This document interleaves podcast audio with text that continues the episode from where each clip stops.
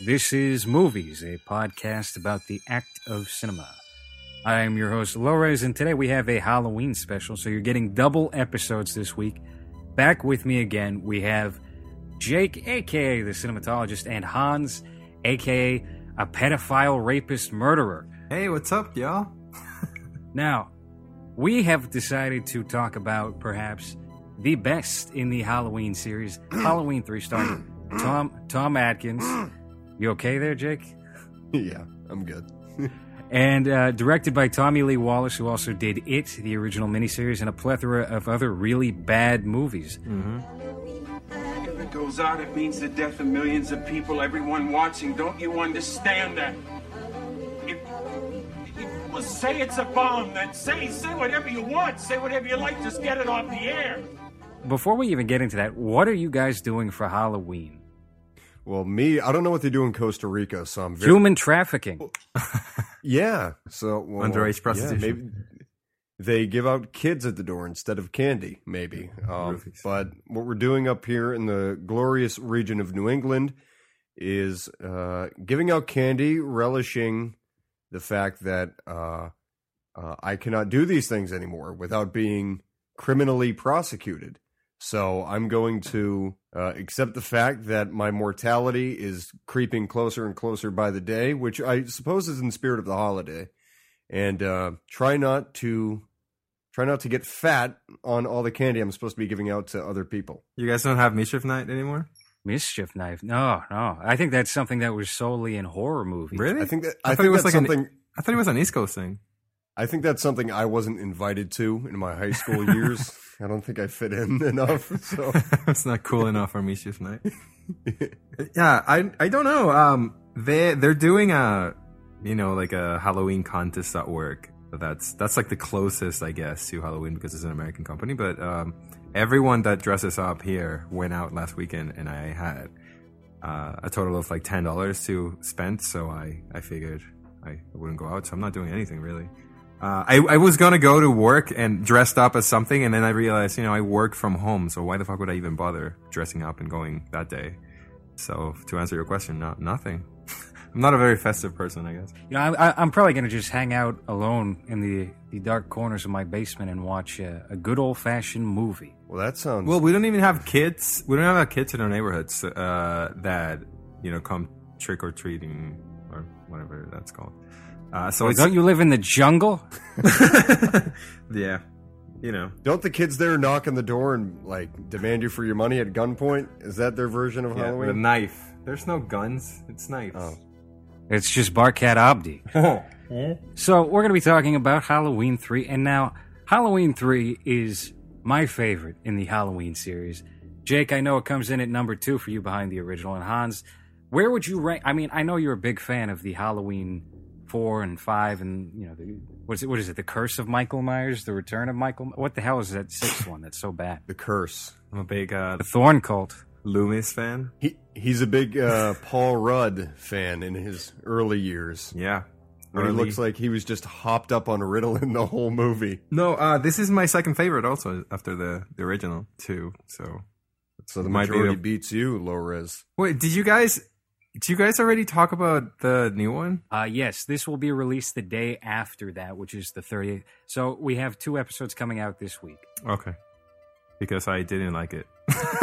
so I just wanted to throw that out there. I wasn't I wasn't You fan. didn't like the new Halloween? No. What was wrong with Oh it? boy. Because I thought it was just a modern horror movie. Like they removed everything that made the original iconic, I thought. Like the cinematography wasn't there, you know, the slow, tense moments weren't there. It was just a modern horror movie, and I was really disappointed. Unthinkable. Yep. Well, your opinion is wrong. You didn't like Jamie Lee Curtis's floating head from the closet? Which Laura's and I both agreed that was a uh, that was not quite the hallmark moment of the movie they they might have been going for. But I don't know. I found it very tense. was personally. that the Home Alone part of uh, Halloween? When she turned into Kevin McCallister? That's right. Yeah, I- I mean, yeah. I listen. I, I didn't think it was perfect by any means, but I, I thought it was a great return to form overall. Um, definitely had some issues in terms of establishing and and the opening of the film, like the first act. I, I think focused on, uh, I, I guess, too many plot points to really let us sink into it. But really, once the action started going in that second act, and like the tracking shots, and I thought some of the, I thought some of the cinematography was actually really well done, and especially toward the final sequence, I can say genuinely, and not even as a fanboy of the series, that uh, I that I really was on the edge of my seat in that last sequence uh, when she's going through all the rooms, and yeah, I, so I enjoyed it quite a bit. I have some minor issues with it, but certainly would take this over what we got in 2007 and 2009 with the zombie films. With um, uh, what's the what's the line? Uh, trick or treat, motherfucker. No, that that's Halloween Resurrection. That's still that's original canon. Okay, that's part of the original series of John Carpenter films. That's what he would have wanted. Do you know I know people online that like that badger me over some of my opinions on these movies that insist all these years later we pick up after Halloween Resurrection because there damn it is story to be told after that film. I mean, Dangertainment is probably going to get picked up for season two. Wait, which one's Resurrection? Is that the one with Busta Rhymes, aka the best Yes. one in the series? Okay, Yes. the one with the reality show and and Tyra Banks who can't pay attention to anything, so people get killed because of her. That one was a. it was a lot of fun, but I I didn't remember it being so stupid when I watched it. So Halloween 3 was going to be the first in what would be, I guess, an anthology series that would pick up with the Halloween name. I don't know if they had part 4 mapped out, but Halloween 3 is really about the the Silver Shamrock company moving into a small town in California. It's kind of almost similar to Salem's Lot where you have this wealthy uh, megalomaniac come in, set up shop, and just kind of take over the town and I guess fill it with robots. I- I- You know, it's called Season of the Witch. There is like a very slight aspect of witchcraft or wizardry that is in play. Not a single witch in the film, though.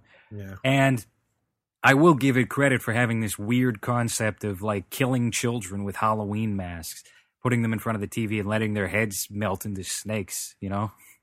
So, well, yeah, I, that that has always been a taboo, and especially you gotta you gotta put this in perspective. We're talking 1982 right now. You're talking right after movies like E.T. and pretty much anything Spielberg or Spielbergian of that time is being eaten uh, eaten up by critics, and everyone loves it. And then you have this Halloween film come around and disintegrate kids' heads into snakes and bugs and just not hold back at all. And Well, it's funny you mentioned Spielberg because I just read today that he's working with Lena Dunham to produce a Syrian refugee film. Have you guys heard about this? I saw it on the Lores Facebook page, and I I made a distasteful comment on it. So I hear you make a lot of these lately. I don't know, but uh, yeah, I, I don't know what Lena Dunham could possibly bring to the Syrian refugee genre, but can we not can we not do this? Like, I want to talk about fucking Halloween three. Fuck Lena Dunham. It's another white lady talking about minorities. That's that's my issue, right, guys? hell yeah, Anyway, Yeah. Tom Anyway. Atkins. Tom Atkins mustache. Oh man, if if only yours could be that thick, Lores, I think we'd have a bigger audience. Well, my problem is, and, and I think the uh, the you know the illustrator who did the Uncle Rich manga perfectly, you know, took this to task is that I don't have a mustache that connects, so I really have just like a white trash gas station worker look to myself. Yeah. Very unfortunate stuff. But uh, you know, Hans, I haven't seen you with a mustache. Why don't you be Tom Atkins for Halloween? I can't grow one. I'm Asian and Mexican. So it's uh the hairs are very far away from each other, so it just Kind of like my mustache, yeah. Yeah. So it's just not a good look. Like every time I'm just lazy enough to not shave in a month, it's just I have to do it because it's embarrassing to leave my house just because of how bad it is. So I'm probably not the right person for that. And Jake, you can't really grow facial hair, can you? No, it kind of looks like I just clip pubes and then paste them on my face whenever I try to grow them out. So it's kind of a lost cause, and it's sad because I'm I'm over 25 years old now. So But Tom Atkins and his mustache, he, you know, that is really the key to wooing a 20 year old robot in, in that movie. Uh, he fucks her well and good. She's not always a robot. Uh, No, she know was a that, right? robot all along, and and that was the whole ploy was to bring him to the town, the doctor, and kill him. I guess I don't know. She really was into that in shape, out of shape from the '80s uh, lead man. You know, it's too old for his role, and, and he's supposed to be like this sexy character, but he's just a dad. I He's will a drunk say, doctor. Yeah, deadbeat I will dad. say, ha- have you seen Tom Atkins these days? Mm-mm. Doesn't he look the exact same? He's 83 years old, and he look he, he does look exactly the same. It's incredible. Uh, there's actually a clip on YouTube from the recent Halloween 40 year anniversary convention where somebody asks him how he has managed to to keep his his his fine looks, his fine brawny guy looks after all these years, and he says just do whatever you want until you're 40, and then once 40 comes, you got to quit. So I'm taking the Tom Atkins route of, of lifestyle. I'm gonna I'm gonna chuck back as much scotch as I can. I'm gonna just inhale a pack of cool 100s at least every few hours, and I'm just, I'm just gonna enjoy life and just sleep with women half my age with no consequences. Leave my kids wondering where the hell I've been and why I can't get them their Halloween masks that they'd like, and Yeah. save the world from Irish pagan rituals. I love that the whole series, and really almost every slasher film in general, the lead is always a teenage girl. And then you just have this one outlier where it's an old man, an old man who fucks young women. And then that's it. you know, but you know what? I know I do have to say, like, in, in on a serious note, this time, actually, it, it comes off really goofy and quirky for the sake of the movie when you first watch it. But if you think about it, he's actually a, a very good hero, and I'm, I'm going to break down why. He's no, he's extraordinarily flawed, and that's the main point. It's that he's not this Mary Sue typical final girl, and he's not this uh, completely stereotypical nice guy that's always trying to do the right thing. He's a scumbag. That's that's the whole focus. And you see, he, he has a terrible relationship with his ex-wife. He's kind of an absentee dad for his kids. He slaps nurses' asses at his job and yeah. gets away with it completely. Uh, he doesn't have good health habits. It is purposeful that it's all trying to paint this really imperfect guy that actually tries to do something good. Maybe that's a stretch of the imagination, but I don't.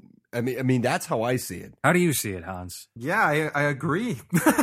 no, I first of all, I don't want to live until eighty. So whatever that old guy said, that's fine. But fuck that guy. Uh, he doesn't look the same. You guys are being too nice. He looks like a melted version of himself. so, so sure, I want to look like I, I melted from my from my forties. Well, ho- hold on a moment. I mean, when did when did you last watch Halloween three? Did you see this on like videotape or something? I don't know if you've seen his face, but he's got a very like Kumia esque texture to his skin. You know, it's very Guinea like, very like uh Italian from you know Isles. I don't even know what I'm talking about. But uh he uh yeah, I mean I, guess if you if you uh what Jake just said is way more than I've thought about the movie, like even thinking about how flawed the character is. So I guess you are right. Um but yeah, I just I, I guess I didn't think so deeply about the movie. I, I was just this enjoying is how it much kind of time like I usually have on my hands. I can decipher these things just because nobody likes to talk to me regularly. So I, I just think and talk to myself. Well, because the thing is that I didn't watch. Uh, I think I had only watched three of the Halloween movies uh, up to you know when this one came out. So I started watching all of them just to catch up. Uh, and this one, since uh, since I had never seen it before, it kind of felt like an anthology. You know, like a trick or treat or like a. Uh, a move, move the movies that are coming out lately where they just do pretty much short stories or stories that are not related to whatever it is, just anthology. Uh, so I enjoyed it a lot, but I, I didn't really, you know, think so too deeply about it. I was just like, this is, you know, fun, you know? Yeah, and I think that's a credit that this film really doesn't get, even with a lot of reviews that praise it. I think, again, make of it what you will. It's it's kind of goofy and quirky, but I think in a good way. And and the thing that again nobody mentions is that this guy is very believable. Again, he's not this kind of well, he is kind of an archetype, but he's not the typical archetype we get in every procedural horror film. And I, I just think it's really interesting that they give yeah this guy who you can make a punchline just on how he looks, his age, and everything. And it, it's actually interesting because a lot of the things that these movies typically lack are character development or anything like that, and you have that here. It it might not be um, uh, easy to catch at first glance because of the plot and then because of some of the goofy gags in it, but it's there. He does have a trajectory, and I, I think it's actually pretty convincingly pulled off. We also uh, found out kind of recently, I, I think there was a podcast where they were going into how they had planned to make a proper Halloween 3, like recently with the Halloween films that Rob Zombie did, where they were going to shoot it in like Russia or something. Now, let's say hypothetically Halloween 3, this Halloween 3, Season of the Witch, were to be remade, who would you cast as Tom Atkins? And then also Cochran. I would just cast an 83 year old Tom Atkins as Tom Atkins. You're not gonna you're you and, and just have him sleeping with 22 year old women again in his in his early 80s. Uh, I mean, who are you going to capture that kind of energy with again? I don't think the the funny thing about Tom Atkins is that he again was never a leading man. He was always kind of a cameo guy. He had he had small roles in plenty of Carpenter's films from the late 70s into the early 80s and then he had some leading roles in real cult movies. But who can really capture that same energy today? I, I, I don't think there would be anybody. Um, Nick Nicolas Cage might be the closest, but then again, because he's inherently a punchline, I, I don't think you could pull it off. But I, I, I, well, who came to mind for me is the latest Master of Disguise. You know, you may have seen him in his role in in Venom. Uh, remarkable transformation here. I'm talking about Woody Harrelson. I don't know. I think I'd be afraid of making him look as ridiculous as he looked in that Venom movie with that wig, with a Sideshow Bob wig. I don't know why John Hawkes just came to mind when you got when you mentioned that. You know the brother from um, uh, Danny McBride on Eastbound and Down. Yes, he's got a good mustache. He's got oh, a good yeah. white trash stash. Yeah, he could totally play that role. Wow. Yeah, you know that's that's not that bad a call. But it really depends on what budget we're talking about because Woody Harrelson I don't think would be that easy. Well, never mind, he he was in Venom, so I guess it wouldn't be that hard to get him. But I feel like Woody Harrelson isn't a guy that is is jumping at only the big budgeters. He was in the last Planet of the Apes movie, but I, I feel like he's not that picky. And basing off the original Halloween 3 budget, I'd say, yeah, if if they went at this one with a modest one as well, I could see somebody like him uh, easing into that role. But uh, are we ever going to see this? Probably not. I I would hope not. I think this is I I think this is literally one of those movies you cannot remake. And I know we say that about a lot of films and movies from the 80s, 70s, and 60s. I think this one is so idiosyncratic to the 80s and to the the themes of the 80s and the style and aesthetic that it, it would almost be literally impossible to remake it. But if you were going to do that, uh, I mean, hey, if they if they want to hire somebody to remake it, I think we've got the team here. But um, if you were to do that, I think you would have to tap into paralleling themes today that they were touching on in 82. They were talking a lot about kids' addiction to television, uh, the the the marketing toward children with with toys and material items and stuff like that. If they make it now, then it's not Halloween masks. It's apps for your phone, and they get into the app, Ugh. and then they're they're hit. See, yeah, that that's what it would. It's be. a Snapchat yeah. filter that yes, you. That's right. God, uh, yeah, you, never you mind. Could, you could 100, you could actually sell that idea to Hollywood right now, hundred percent. Well, didn't they do that Rings movie uh, that had something to do with uh, you? You have to watch the video online, and then uh, uh, Samara comes through your phone to kill you. I actually think that we will see some kind of follow up or remake or sequel to Halloween three, just because the Halloween franchise plays musical chairs a little too fast and loose with the rights to each of the movies. Like, depending on when you saw Halloween 3 or even the original Halloween, you know, you might have seen it with like a Universal Studios label at the front or Good Time Home Video or whatever else it might be. Dimension, Miramax, Anchor Bay had it. uh, distributed the videotapes back in the 90s, early aughts. And, you know, what you've seen with the George Romero series is kind of a similar thing where I do believe that Universal Pictures held the rights to things like Day of the Dead, maybe Dawn of the Dead for a while.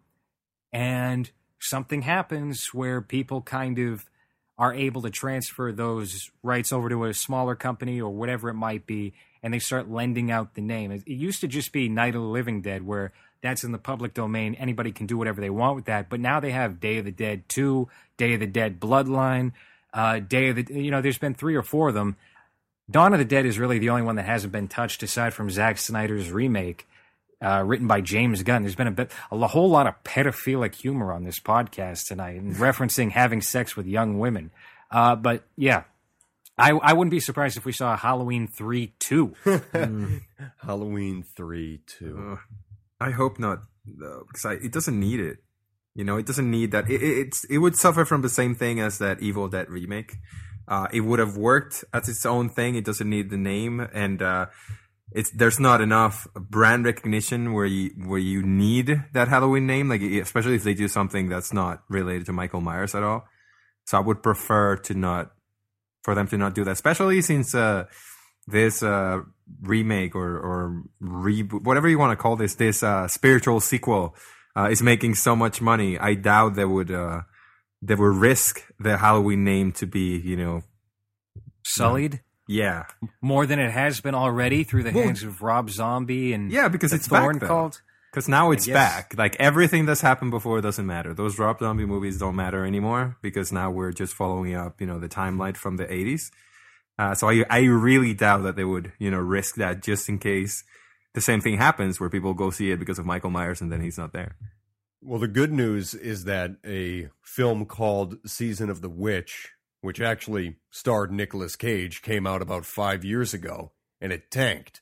So, unless they want to take a gamble on that name again, I, and partnered with the fact that th- again, this is a movie you cannot remake, and if somebody, if a studio were to try it, it, it would only be worse received than the initial film, which I, which again was absolutely cheated out of uh, a great response. This was the same year that they trashed John Carpenter's The Thing because 1982 had some had some real cutting edge whimsical films again like E.T. But the the films like Blade Runner, which Lores knows is a gay movie, uh, and then The Thing, and then Halloween Three were trashed because they went against the the grain of the Spielbergian euphoria. And and I'll even admit, I, I wasn't always a fan of Halloween 3, but that's because I didn't know any better. That's because I was a little shit that just liked the same old thing over and over again and again didn't know any better. But when you actually judge a film like this based on its own merits, you find that yes, it's imperfect and a little silly at times, but those qualities are sometimes the best thing about it and are what make it memorable. You know, you talked about Woody Harrelson looking like Annie before. Annie was released the same exact year as Halloween 3. How about that? Black Annie? Oh, I forgot all about Black Annie. Wow. Wow, of course you did. So Jesus, did everyone. Dude. I know. what the fuck is wrong with you? Isn't that a, wasn't Jamie Foxx in that? Yeah, he was. God, he fucking sucks. Wait, have you guys seen that I actually visited the the real Silver Shamrock location in Loleta, California? No, I mean I, I know that you make your trips out to California frequently, but maybe I I don't know, maybe you posted about it a while back. How long ago was this? This was in June of this past year, so June 2018, and yeah, I was doing a coastal trip of California. So we started in San Fran, which is a total shithole, and then we drove we drove north, and on the way to our destination I found that the Silver Shamrock factory was right off the highway on which we were driving. It's in this, and I mean small, small town of Loleta, California. It's not even a caricature of what it is in the actual film, where you see a few people just hanging out, but it's this tiny, rinky dink town. And yeah, it's there. And the cool thing is that there's actually a plaque on this defunct old factory, which I believe used to be a cheese factory, that commemorates the Halloween three, and and says starring Tom Atkins on it. It, it trust me, it is a. I would recommend you go if you have nothing else to do with your life, like me. It's cool, but uh, yeah, Go, go visit the, the cheese factory from Halloween 3. Go steal that plaque. but No, yeah, I, I'm more interested in visiting Ferndale, California, which is another small town, the home of Guy Fieri. Uh, and they filmed Salem's Lot there, which I picked up on Steelbook recently from Best Buy for $11. Looks worse on Blu ray, I gotta say, than my VHS tape. Terrible. But, uh, Lo- what would you say? Loletta, California? Loletta. That's L O L E T A. Now, what else can possibly be said about this movie? I feel like we talked about the mask, we talked about Tom Atkins, we talked about kids dying. I mean, how much ground do we have to cover? Because I didn't watch this movie last night like I said I was going to. Lying, cheating. Is bastard. this is this the first movie that has or Halloween theme movie that has people uh, or robots in this case that are filled with pumpkin? now, actually, this is this is a kind of a curious thing because what if this movie ties into all the other movies and Michael Myers as a robot? That would make total sense, except in the film, they explicitly show that he's a fic- uh, fictitious character in their universe because they play the trailer to the original film and and the movie itself uh, in the in Halloween three. It could be like Scream, where that was just the movie based on the real events. I mean, it was on TV after all. You know how movies of the week were back then.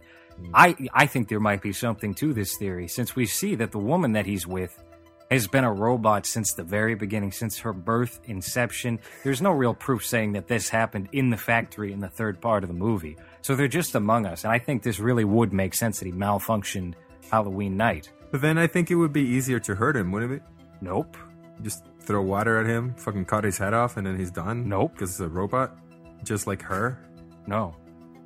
No, you're just full of nose, but you're giving no reason to any of this. You're just being facetious. Again, you, you take a look at H2O, and he does get his head cut off, and he gets burned in about four or five movies. I think this this has something to it. I really do believe that Halloween 3 connects all of the films in the series. I do not agree. nope.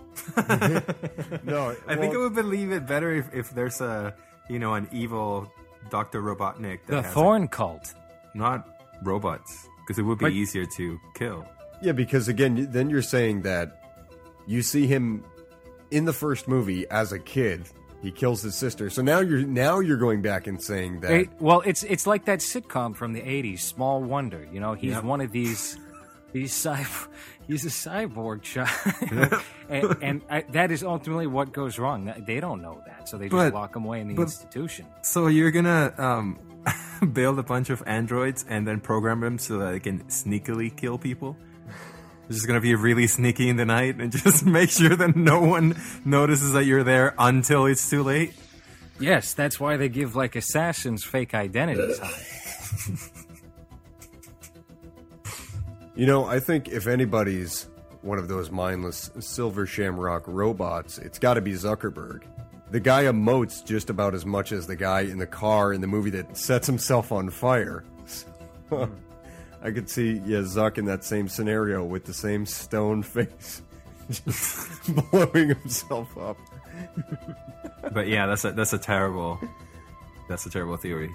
No, I, yeah, I think what they were doing in, in this film is, I think that was the ingredient from the original two films that they were kind of implementing to show uh, kind of a different approach to it because uh, I think Carpenter kind of based the entity of Michael Myers off of the thing from another world, kind of this indestructible beast from the original 51 film. And I think they were just letting that kind of carry over with the idea of these robot people with pumpkin or pus inside them or whatever, which. Again, that it's a weird thing, but I also think that, that's one of the cool elements of the movie when you just punch inside them and it's a bunch of weird pus. Like n- not a lot of machinery in there. They just apparently run on uh, indescribable goop. Well, that's the witchcraft. You know?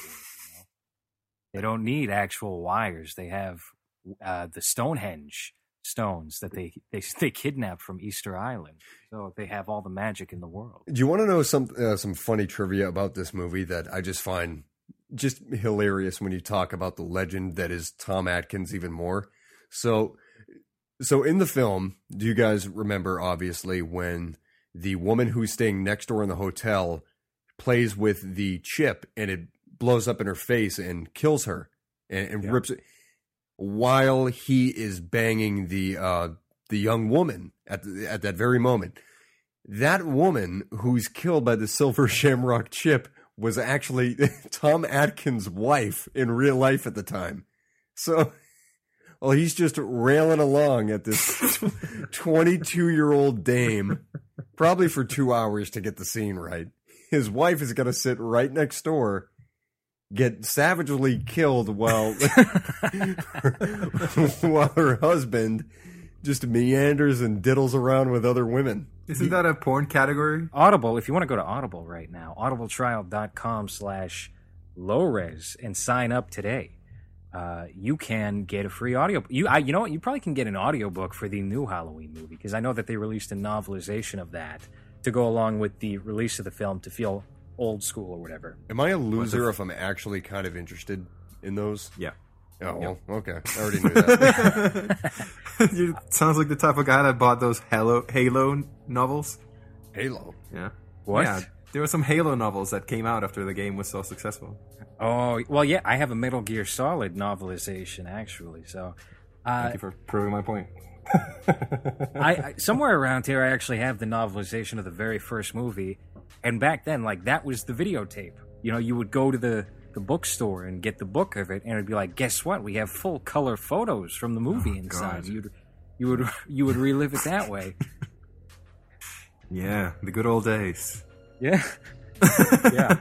I like a lot of old vintage shit, but I'm really glad that like we can act have access to it now without having to put up with you know everything that you had to put it up in the, the day to be able to use it even you know what i'm saying guys i'm only drinking water today so i don't know How about the credits? The credits are quite unique in that you do have an interesting opening credits where it's like a computer and there's annoying music. It's very robotic and of the time, but also of today. And uh, John Carpenter did the, the score to the film, didn't he? Yeah, yeah, he did. I actually got a copy of the score on vinyl from Mondo recently. They had a they've been releasing all the soundtracks of like the first six movies, and this was one of the ones I got. And it, it it's really cool because um, I believe Lores, this is your favorite composition by Carpenter. Of the movies that he's done, yeah, absolutely. I think his work on Halloween 3 is unrivaled to anything else he's done. I did like actually the album that he put out within like the past five or six years. What was it called? Lost Themes or something like mm-hmm. that? He has he had two of those, and then last year he let out Anthology, which he redid all of his movie themes, and then this year he did the new Halloween soundtrack. Like it doesn't feel like a halloween michael myers movie when you're watching it because it's so retro and the graphics and the, the music uh, and one of the things that I, I saw people complaining about this movie because i since i was i was alive no i wasn't alive when this movie came out but maybe i was i don't, I don't, I don't know but um, Are you a 36 year old man? I didn't know. What, I, I, yeah, I pretend to be younger on the internet though, so that it's not gross that my wife is much older than me. Uh, listen, uh, so uh, the music that you know activates the chips, and I love that shit. Like a lot of people, uh, I read that a lot of people were saying that it was really annoying and it's the worst part of the movie, but I It's just London Bridges falling down. Yeah, Yeah, but like you know what that is? That is actually performed by Tommy Lee Wallace himself, and they sped up his voice because they were trying to find voice actors to do it, but they they couldn't find anybody, so they just had him read it over in this like morose manner, and they sped it up, and then uh, everybody laughed their asses off at it, but then they ended up using it, and then his voice is actually the voice on the TV that says like. It's almost time, kids.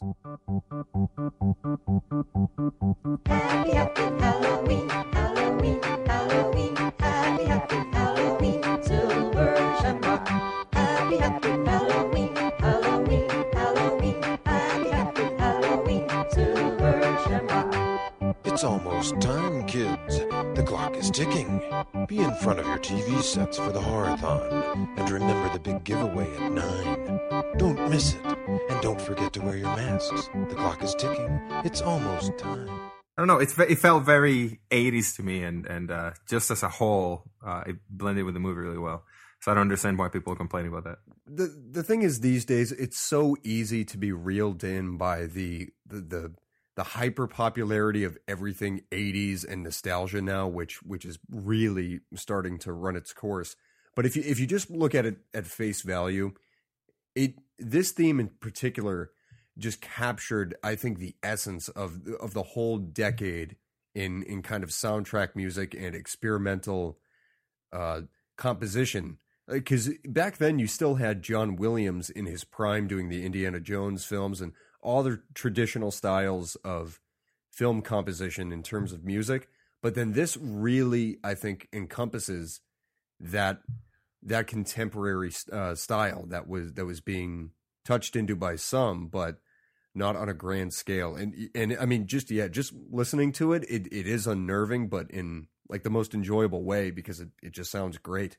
I'm going to make a prediction right now that we are going to see some kind of evolution of Halloween 3 in the form of Stranger Things season 3. I can I can almost feel that they're going to draw from this movie being the third season. They have to because that show. Uh, I don't know. I didn't see as positive reaction for season two as it was for one. So now they they have to stop relying on the nostalgia so much, and I also uh, and uh, put out a show that is actually good, not just you know uh, living and dying by whatever reference or whatever nostalgia shit you add to it. So it will be interesting, I think, to see what they're doing with the third one. So you might be right. I think it's going to be those punk X Men coming back. Remember that one episode where what's her name? Eleven runs away and she stumbles upon those, Oh, those cool man. punk rockers. I don't think I got that far, to be honest. I didn't, I never the, finished it. the only good thing from that episode, and it actually ties in with this very episode of movies, is that they used a track from John Carpenter's Escape from New York score hmm. in that episode. And that that was the only good thing that came out of that entire episode because I was so just uh, cast aside by it, and then I start to hear a familiar tune, and I'm like, oh wait, this is something I like, and then three minutes later, I I hated the episode again. so so, what do you guys think would be the best Carpenter movie to remake next? Because they did that with The Thing, which wasn't very good. well, well the great. No, I, I would actually like to cover for a deconstruction documentary at some point the original version of The Thing 2011 because they had shot the entire movie with practical effects. And then Universal Pictures was like, oh, no, we can't actually use any of this. This looks like shit. I mean, so they just wound up going over it with CGI and doing marginal reshoots. So there, there could have been an interesting looking movie there that they just flushed down the toilet because they were worried. Um, There's I a great think- reel online of all the practical effects they had put together for this movie, and Mhm. I, I think it's authored by like the actual DVD, and where they essentially say, "Yeah, we we really did work hard on this, and they fucked us, and they fucked Yeah. you effectively." I think a good movie of Carpenter's to remake would be, uh, you know, that one segment in Body Bags where Mark Hamill loses an eye and he's a baseball player. I say, I say, go with that one. I don't even remember the name. That, that that was a fun uh, thing to uh, body bags. That might be a good thing as a whole to kind of bring back uh, with the new rendition. I think it was called Mark Strikes Out. That was that What? was- Someone punches. Uh, Luke it was also eye? an allegory for Mark Hamill's career. It's uh, it's kind of like that Adam Wingard's is short in VHS where he gets a brand new eye, but the eye Uh-huh. is evil. Yeah, yeah, yeah, yeah. Well, you can do that with uh with Mark Wahlberg playing the Vat guy, and then Oh. just cast a Vietnamese guy, and then just have him call him a Vietnamese shit and punch his eye out. Yeah, yeah. Just like it happened in real life. Here's Yeah. what I think about your fucking eyes. fucking Vietnamese shit, punches his eye out, and then yeah, I'm sold. I'm I'm, I'm, down, I'm down for that idea. Um, I want to see uh, Big Trouble in Little China remake. Oh boy! Well, that, no, Wait, that's do- actually happening, right? With The Rock. Yeah, do you know the scoop on that? I'm wearing my Oh, Big Trouble in Little. China uh, shirt right now. John Carpenter made a comment about that, saying they don't give a shit about me and my movie. Well, no, So- no, it's true Clear- though. Come on, listen, listen to this. Okay, The Rock. I think we all loved him at one point, but I think he's gone so far past his his likability to now the point he, they he, him and Kevin Hart are doing the same thing in that they're just injecting themselves into literally every intellectual property out there, and and just saying, yeah, we're doing. It's like faithful to the original and blah, blah. and just with all the bullshit that's come out on this new Big Trouble Little China movie, I I actually applaud Carpenter because he said he's like, listen, they don't want to make a Big Trouble in Little China movie. They want to make a movie with The Rock and they want to attach a name to it. They don't give a fuck about anything this movie has, has to do with. And he honestly, Carpenter's a pretty easy guy to satisfy. You just give him money and he doesn't say much. But it's clear again, I, I, and that's a again we talk about idiosyncratic movies of the '80s. Like that's one You can't. that that is such again an encapsulation of the time and what worked and what what didn't work and uh you know But that's may- like that's like trying to remake Blazing Saddles and take out the race out of it. yeah. It's Well, like yeah, the- it- you can't you can't fucking do that. And what are we gonna do with big? What's the big trouble going to be? And uh, you know, there's not gonna be any stereotypical Asians because you can't do that anymore. So is it even gonna be called Little China or is it gonna be It's- Little it- Asia? you know, like, they're, you- they're actually going to take from that uh, Matt Damon The Wall movie where he's just that that's that's actually what it's going to be, but with The Rock. It's gonna give him squintier eyes. Uh, I think the the thing that bothers me about The Rock is that okay, so we understand that you're a, a ginormous wrestler that has a, a million dollar smile and and uh, and no hair on his head. Fine, you can play an action hero. My issue is when they try to pass him as just a regular guy. It's like he's like five six five and he's muscles on top of muscles, and that's when it kind of loses me. I, I used to enjoy you know, action rock movies where he's just beating everyone's ass. Skyscraper when he's just oh he's just a security guard that you know he's a he's a a veteran but he's just a security guy and he's ju- the biggest thing in the whole movie. He's listen just, the, the the Rock can only work to effectively effectively now if you use him as an active parody like that that Rampage movie they made. What they should have done was have one of the animals run at him and he just punch it in the fucking face Yeah. and just lay it rock out. bottoms him. Yeah, you you just need you need to make them idiotic. And with Big Trouble in Little China, th- th- it's winking back at you half the time, and that that's the whole thing. And rock movies, the rock movies don't really do that as much. They, Wh- What he needs to do is he has to have that Jake Gyllenhaal part of his career where he starts to go indie and gets away from the mainstream. He's got to do like a movie where he's depressed and he's fighting hepatitis. You know, that's Yeah. that's going to be really the comeback trail for Grow Dwayne a Johnson. beard and get a bad hairpiece and just you know be uh, Philadelphia. He has to lose a lot of weight in a movie for me to take him seriously. So it has to be like a uh, what is that movie with Christian Bale where he looks The like Machinist. Zimbabwe? yeah, the machinist. So like the the Rock just losing a shit because I just don't believe him as any character that's not just a guy that's there to kick everyone's ass. What if The Rock He's- was in a remake of Halloween Three? Could you imagine that? He's play- Cochran. He plays the Busta Rhymes character.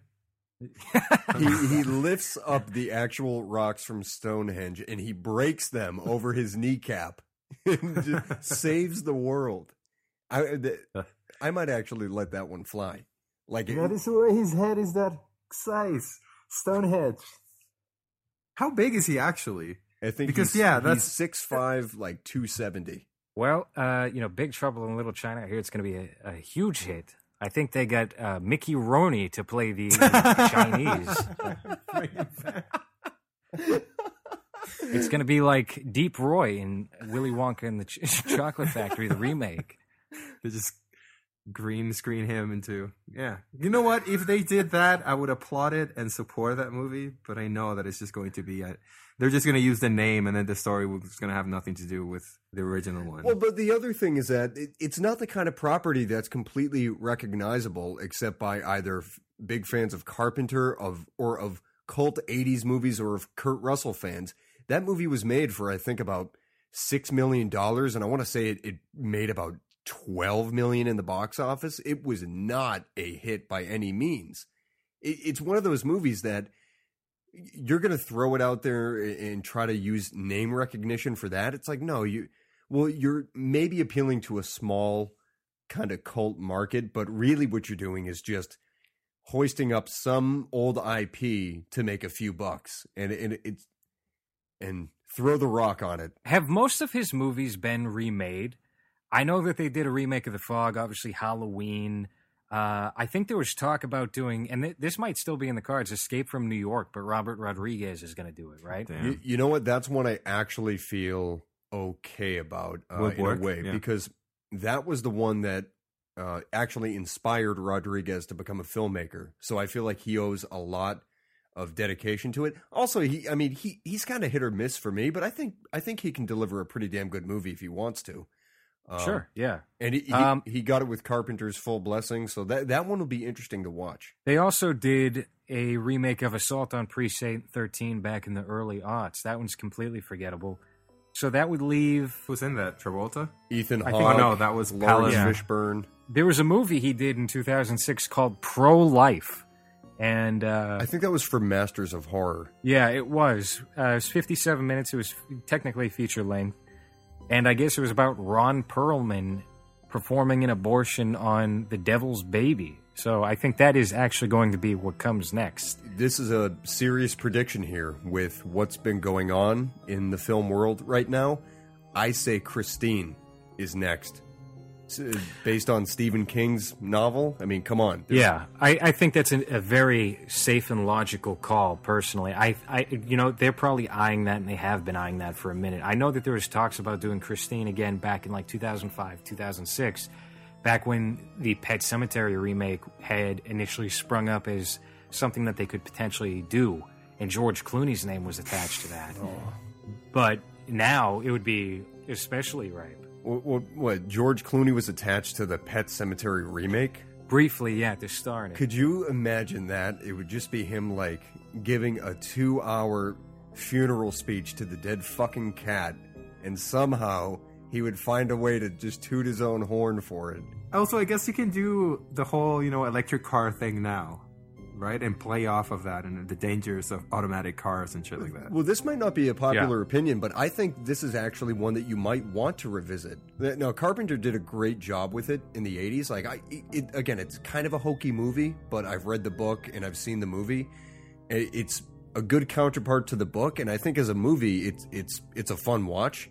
But this is one that I think would be interesting to see revamped 35 some odd years later. I I don't think this is one that's uh, really exempt from getting a once over. I think you're going to see a Christine remake with either Nate or Alex Wolff from Hereditary as the nerd, as what's his name, Arnie. That that would be a good choice. I would actually. I think he would be the go-to. I, I, yeah, I would actually. I'd get behind that. And then you can uh, use Lena Dunham as the girlfriend, right? no, you run you run her the fuck over in the first act. She's the she's the fat guy in the movie. Moochie Welch. I, I honestly don't think I have an issue with them remaking uh, Escape from New York because uh, this is one of the movies that could really benefit from the technology that we have available to us now. Uh, but it would have to be set in like the distant future for it to actually make sense, I think. Or unless you play off the, you know, you currently have a very evil precedent that built up these walls and created a, you know, a country that's a, a prison yeah, see, or whatever. that- that's the that's the parallel I'm afraid that would be made because that's just too damn easy for anybody. Like any like college film student could come up with that plot. So, I I am interested to see what comes with that, and I'll I'll give it a shot if, if it's Robert Rodriguez doing it. But I, I mean. I they're just gonna have to win me over. Because you got to go with the minimalist style for that. I don't think that's a movie that you can blow over the top with crazy high budgets and and over the top effects. At least in my opinion. Who was set to play Snake Plissken in that movie? Not Kurt Russell, which is, is bad. Even if he's even if he's almost seventy, they've got that technology now that you can you can de-age people. So I say go that route. Well, that was Guardians of the Galaxy too. That's how they started off that movie. Who will you cast in that role? Like, who's a, dir- an actor right now that you think is as iconic as you know he is, or that he? I mean, maybe not as iconic as he is, but that could play that role of like the cocky uh, anti-hero that you know it's he's got his um, his lines, his his funny lines, and his you know uh, catchphrases, but that would be able to pull you're, it you're off. Gonna, you're gonna hate day. this. You're gonna hate this, but the first person that popped in my head because I think he actually kind of has the look. If you if you if you let him play it straight and not give him the quirky bullshit lines, I think Chris Pratt might be okay. If you if if you direct him correctly and you you give him the look, I think he could maybe do it. with And that I- hair. I- Imagine well, that's Chris. Pratt with hair. Because the thing is that, and I know because I suffer from the same thing. He can't do much with his hair because he doesn't have much hair. Uh, so the that's why whenever you watch Guardians or whenever you watch any of those uh, Jurassic Park movies, his hair never moves. Uh, because they they spray that shit uh, so that it doesn't move at all, so you can't see because you can't be a hunk with a bad hairline. Uh, Right. so it's those those tricks. So I don't know if how if he would look ridiculous like you know Woody Harrelson in the Hunger Games with a bat wig. Wait, did he wear? Uh, I'm reading about the details of this movie right now, and it's already starting to lose me a little bit.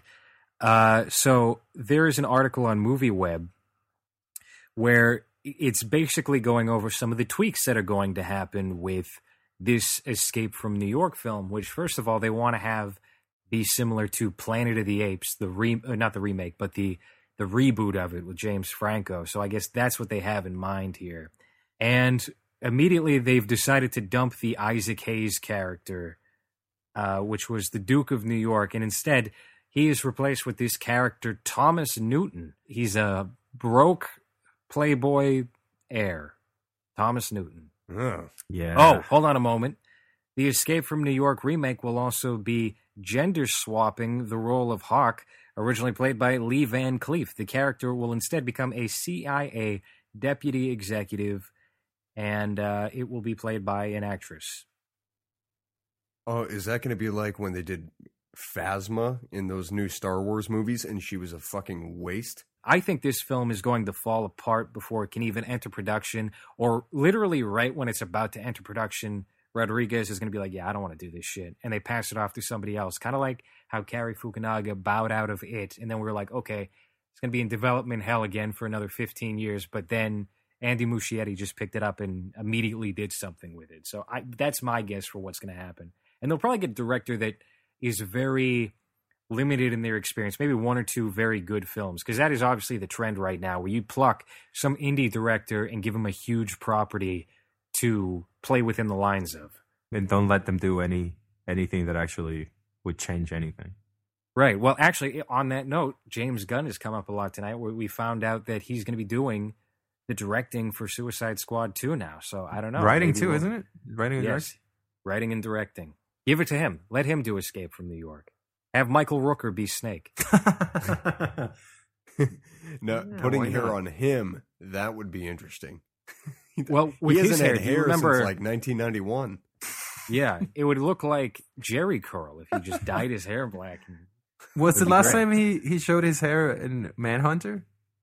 uh, no, he wasn't in that movie. You- You're thinking of Wait. Henry Portrait of a Killer. Yeah. Oh yeah, yeah, yeah, yeah, yeah, yeah. True, true. Was that was the last time he William had Petersen of? CSI that you're thinking. You know the sad part? He was like 31 in that movie, and the hair was on like sitting back on his ears. Yeah, it sucks. Well, I think that just about does it for Halloween 3. I think we talked about not Halloween 3 things just as much as we discussed the movie. W- Were there any other aspects that we could get into before doing plugs? I would just say for anybody out there that has uh, been nice enough to listen to us ramble off topic from Halloween 3, but if you haven't seen it, I'd say it really is uh, a film that encapsulates, I think, a lot of the best qualities about 80s filmmaking. I think it, I think it took a lot of risks that wouldn't be taken today that were not even really taken that much back then. I think it's shot terrifically by Dean Cundey. The score is amazing. Tom Atkins, say what you want, but he's a fun lead, and his character is actually pretty good. Uh, some cool social commentary in there, and I, again, it's just it's a fun movie. I mean, sit down and watch it and kill ninety minutes. I think you'll enjoy it. It is a Halloween tradition for me to put this movie on and play it, and usually fill out the day with all kinds of other horror films and the like. Uh, Hans, what about you? Do you think this is worth the? Well, it has this trajectory now where for a long time it was hated, and then it became kind of looked at as underrated, and now I think it has earned its spot in the horror pantheon as far as classics go from the 80s and whatnot. Do you think that is that's deserved or I know it's your second favorite Halloween film, but do you think it, it is as underrated as people now give it credit for being? I think the biggest issue is that now we focus too much on how iconic something is. Because uh, I'm someone that when I when I was a kid, I used to watch horror movies, but I didn't really, um, I didn't have much of a knowledge of you know sequels and things like that. So I would watch you know one uh, Friday the Thirteenth movie and didn't even know that there were you know 20 more. So I feel like a lot of the the things that have been happening uh, recently or have happened for a long time is that it's just an icon. So you think Jason, the hockey mask and a machete, oh, he's so awesome, and then you realize that there's like two good movies in those twenty. Same with Freddy. Same with with uh, Michael Myers. Now I wouldn't say that there's only two good movies in that whole series. Uh, but it's one of those things where you know there's so many of them, and watchable ones. I would say maybe three. Let me let me just pause you right there. Where would you put the new Halloween movie, David Gordon Green's Halloween? Where would you put that in just the general lineup of Halloween films? Because this is something that Jake and I did on the episode from yesterday. Is we decided to give like a quick ranking or at least a breakdown of how they fall. So where would that go for you? But the, do you guys prefer? Uh, because I obviously haven't listened to to the episodes. Do you guys prefer uh, Halloween two, the original, or do you prefer the way that the new one went with the with the story? I preferred the the new one. I think I had that at number three, and then Halloween two is number five for me, right behind Halloween Resurrection. The original one, which I think still holds up pretty well, was made more as a reactionary piece to the new trend that was coming in in horror films. So it feels a little derivative at times, even though I enjoy the hell out of it. And then the characters aren't as realistic or uh, strong as some of the new ones I, I think are in the new movies. Uh, that was one of the things I loved about the new movie is that they they portrayed teenagers really earnestly and didn't overcompensate goofiness or annoyingness and so I, I really appreciated that. So I've got yeah, I've got the new one at uh, number three right now. Yeah, I guess so. I mean, I'm looking at the list just because uh, the thing that happened with me is, that you started watching them back to back, so they all kind of blend into the same movie. Uh, after four, I'd say four, five, and six are very.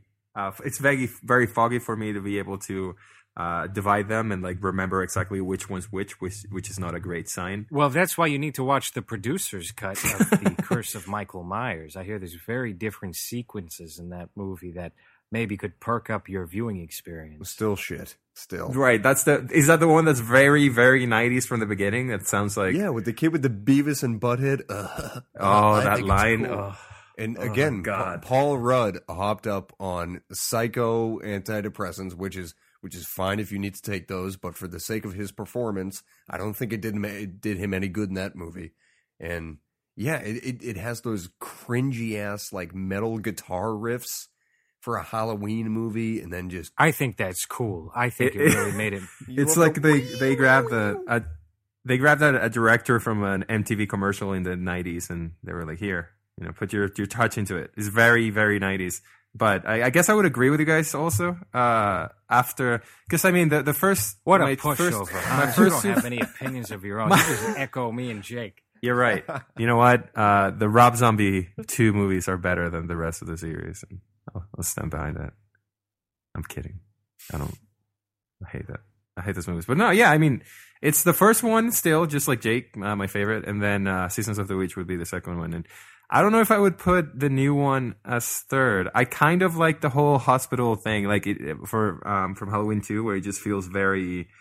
Um, Like it, it, it feels like everything happens there, and I like a couple of the deaths, like the the ones that happen uh, uh, with that couple that were trying to get frisky in that bath thing that I don't even know what it is, but those were really two two really cool deaths that uh that were kind of silly, but but at the same time were pretty awesome. So I, yeah, I don't know if I if I would pick the new one uh over version two just because more things happen or it's more fleshed out. I guess I still enjoy Halloween two more. I think so. Now, maybe I- uh, the four for me.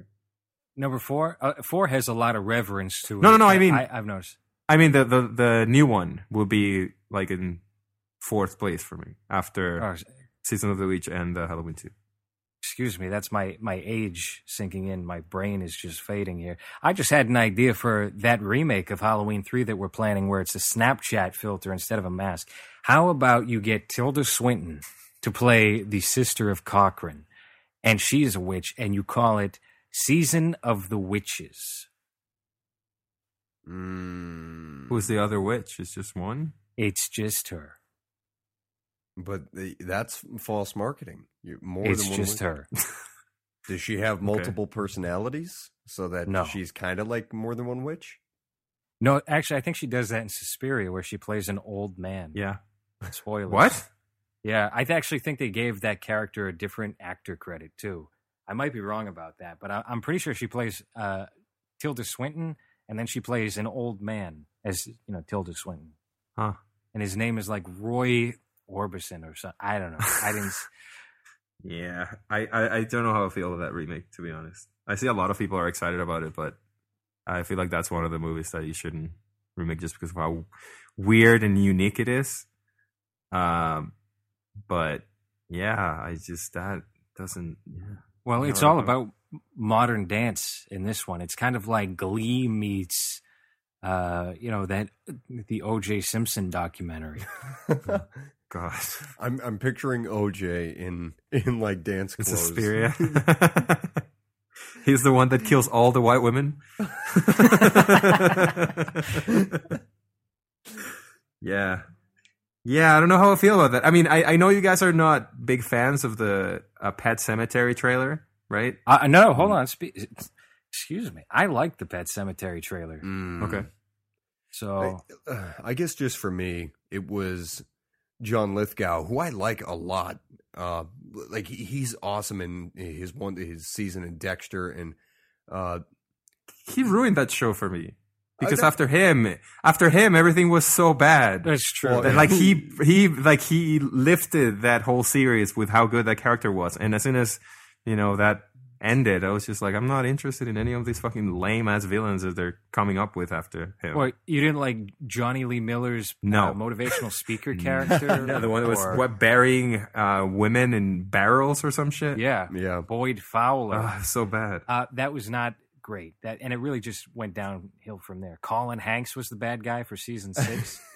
And uh, what's his name? What, what's his uh, fucking fucked up face guy from Forever? Star uh, Star Trek. What's his name? He's like Mexican and little, and he was uh, he was Tom Hanks. I mean, uh, Colin Hanks' dad or something, a mentor. Do you remember? oh no, uh, in, in, the, uh, in the in the show, I forget he uh, he just has this weird like ambiguous name. Or, oh, Edward James Olmos. He was- no, he he was on Battle uh, Battlestar Galactica, not Star Trek. Oh, well, whatever. He was in. he was the star of Lean on Me, where he was the in the Hispanic ghettos teaching the. Oh, ruffian that's the one. remember? Why can't I reach those kids? That guy. Yeah, that's right. Ah, right. But uh, but yeah, so this Pet Sematary trailer sucked, and it's because Judd Crandall is is a very particular character for one, and it seems like Lithgow just kind of mailed it in. Like he, it doesn't sound like he's playing Judd Crandall. It sounds like he's playing John Lithgow in overalls. He he just goes the the ground is bad and like I'm I'm not believing it when I hear him talk like that, and then I I I Are you a big fan of the original one? I, I liked it initially when I watched it as a kid, and then my opinions kind of wavered. But after reading the book and then going back and watching it a few times in recent years, I actually think it strangely holds up pretty well. but that that's recognizing its flaws at the same time. And because most of that's the thing that happened. Sorry, go. Mo- finish, well, j- to just quickly summarize, most of it is because of I think just the w- the way they shoot it is actually very competent, and then Fred Gwynne as Judd Crandall is just the nail on the head in terms of capturing the character. Sure, it brings life to the movie and makes it actually memorable. Uh, without you know, without him, and actually without Miko Hughes as the toddler that gets run over by a Mack truck, I really don't think you have nearly as good of a movie as that turns out to be. You know, when I had a film class back in college, our final was on Pet Sematary, and we we started with like Charlie Chaplin silent films and Paths of Glory and Stanley Kubrick and this and that, and then we ended with Pet Sematary. So, just goes to show the enduring power of that Stephen King classic. But I guess that's what happened to me with uh with this trailer, and same the same thing that happened uh, to me with I uh, with it that I just never really liked those movies. Uh, so the whole you know uh, um no the whole you know this is this is a cool you know old movie or whatever. I'm really excited about this uh, that happened with Pennywise and everyone. Like I I knew of a couple of girls that got like Pennywise tattoos and shit from that old movie just because it was popular last year. Uh, but I, I didn't have any attachments or anything to those old movies. So like this new, these new look or new change that you might implement or like make the movies look maybe darker or more serious. I'm, I welcome it just because, uh, you know, those were made for TV movies. So I wasn't expecting them to be good to begin with. Uh, and, uh, I did like what they did with it more than the original one. So I, that's why I'm, I'm kind of looking forward to, to this But new one. Let me let me ask you something, guy. Uh, well, on a related note, because this isn't the only Stephen King property that they're doing. Doctor Sleep, which is a sequel to The Shining, is going to star Ewan McGregor and come out within the next year or two. And everything that I've read about that seems to be that it is going to be tied to the Stanley Kubrick film. What do you guys think about this? It's by Mike Flanagan, who did Gerald's Game as well. So who did a load of shit, if you ask me. That was a terrible movie. I haven't seen his new show. Awful director, truly just an incompetent man. That's unfortunate. He's from Salem, so. Uh, Did you guys read that book? uh, I have no idea what the book's about. I did, and I'll tell you what, the book stinks. It's awful. It here's what happens. The first good hundred pages of it are actually nice and readable, and it's more a direct sequel to The Shining, where you visit Danny Torrance being haunted by ghosts after the Overlook Hotel burns mm-hmm. down, and it's cool. And then it veers off into him being an adult, and it's a fantasy novel where he's fighting these, you know, c- creatures or spirits, or- and it's really unbearable. It's one of his worst modern books by far. again, uh, I have not read Doctor Sleep actually, but within the last year, I have read The Shining, and I fell in love with that book. And I- I, just feel like if you're trying to capture the Kubrick kind of feel for this new one, those are some big shoes to fill because you need to satisfy the subject matter is in that the the novel of Doctor Sleep, but then if you if you want to emulate the kind of feel that you got out of out of the Kubrick film, I I agree with you, Jamie, in the sense that I think Mike Flanagan has done some good work. I don't think he's nearly competent enough to have No. anything even remotely close eh, to saying, "Oh, well, we're going to kind of follow the lineage of the Kubrick from." The second you say Kubrick, you're perking up the ears of a bunch of assholes like you and I that are going to be like, "You fucking idiot! You should have just kept your mouth shut and made a movie and not try to put it in the conversation with." Again, who somebody who many refer to as the, one of the best directors of all time, and Yeah. how he, now he put his own spin on a novel that Stephen King to this day hates. I've been reading now that they're going to include they're going to include the scene that was actually in the miniseries at the end where Danny Torrance is graduating from high school and then Jack Torrance is a ghost and like weeping and clapping and they're going to bring out the 85 year old obese Jack Nicholson to do this this one bit. Uh, I'm seeing it on like Moviefone dot com right now. Jesus. Uh, you know what? I I, So- would, I would rather see them bring back the uh, either corpse or via CGI Scatman Crothers than, Hell yeah! yes, he's the than what best. Jack Nicholson looks like today. Just bring him back with those two portraits of naked black women too. Have him come back as Hong Kong Phooey. I'm looking looking at Mike Flanagan's uh, movies, and I'm I'm trying to find the one where you guys have said uh, he's got some hit and misses. I, where which ones are the hits?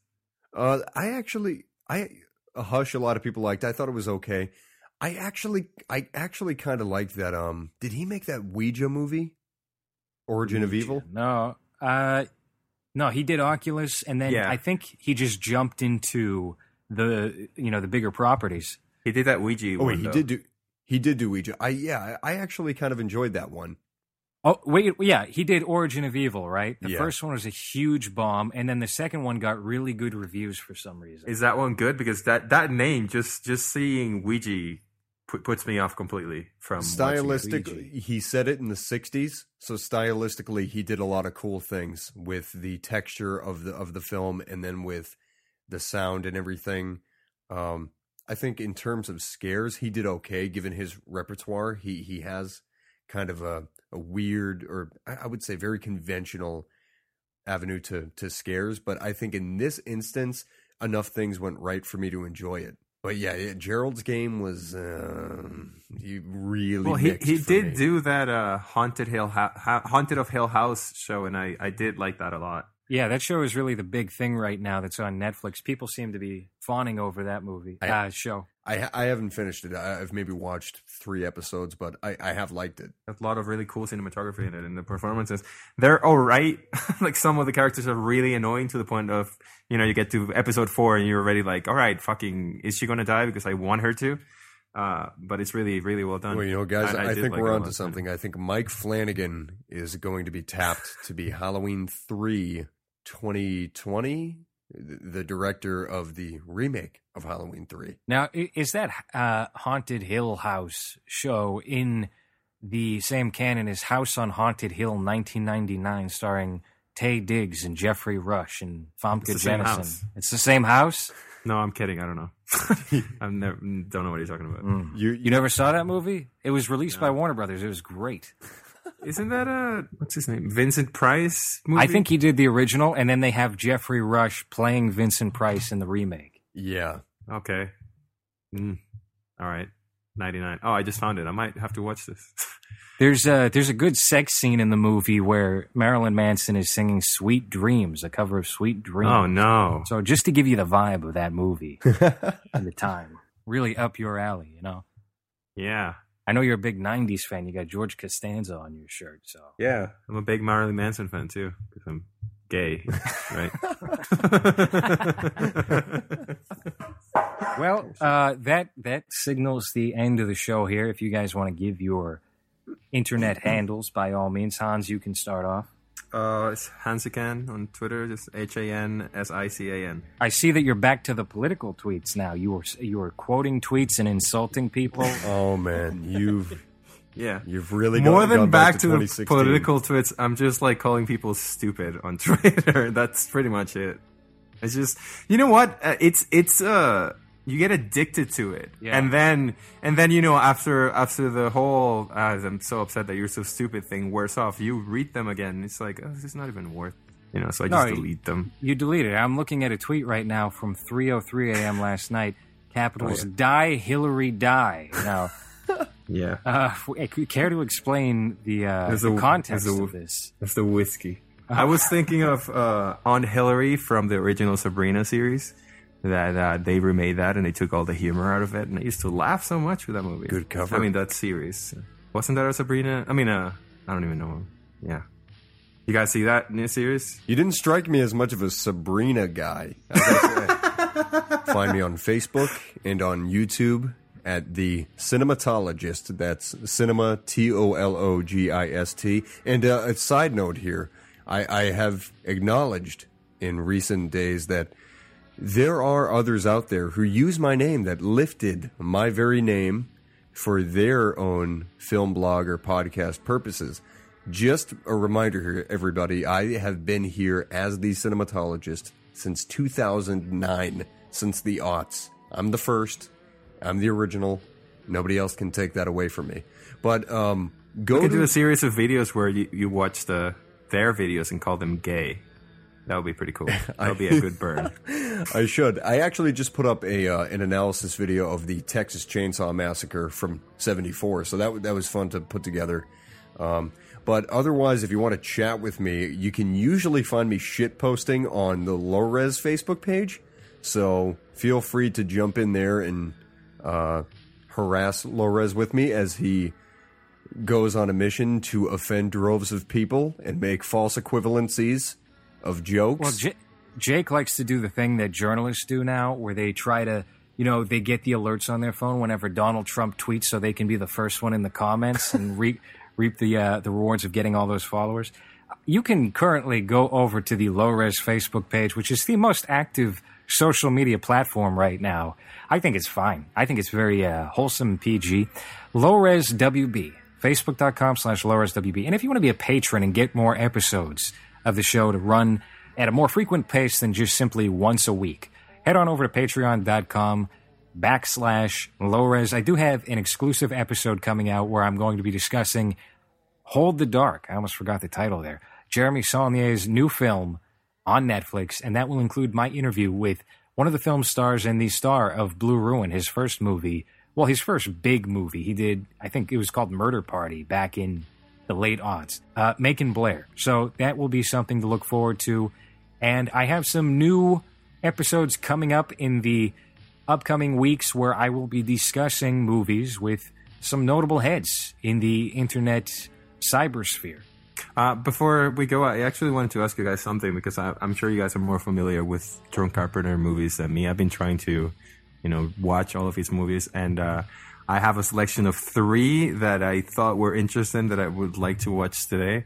So, you guys recommend to watch The Ward, Dark Star, or The Fog? Uh, do the fog, in my opinion. Dark Star is a little too early, and then the Ward is way too late. I'm going to agree with Low Res here and say, yeah, the fog would be the first one I'd advise you to because he's uh, he's really he's really kind of hit it, hit his stride already with Halloween. It's very atmospheric. The soundtrack is awesome. A little hokey at times, but it's again a really fun movie. Dark Star is one that I think you might enjoy for its novelty and its its blatant intentional silliness. Uh, and the Ward, I actually never got around to because, to be honest, even as a huge fan of Carpenter, that did not appeal to me at all. All right, cool. All right. Well, that has been the show for this week. I hope you guys enjoyed the double episodes, double feature. And uh, again, uh, thank you for listening, and we will catch you next week.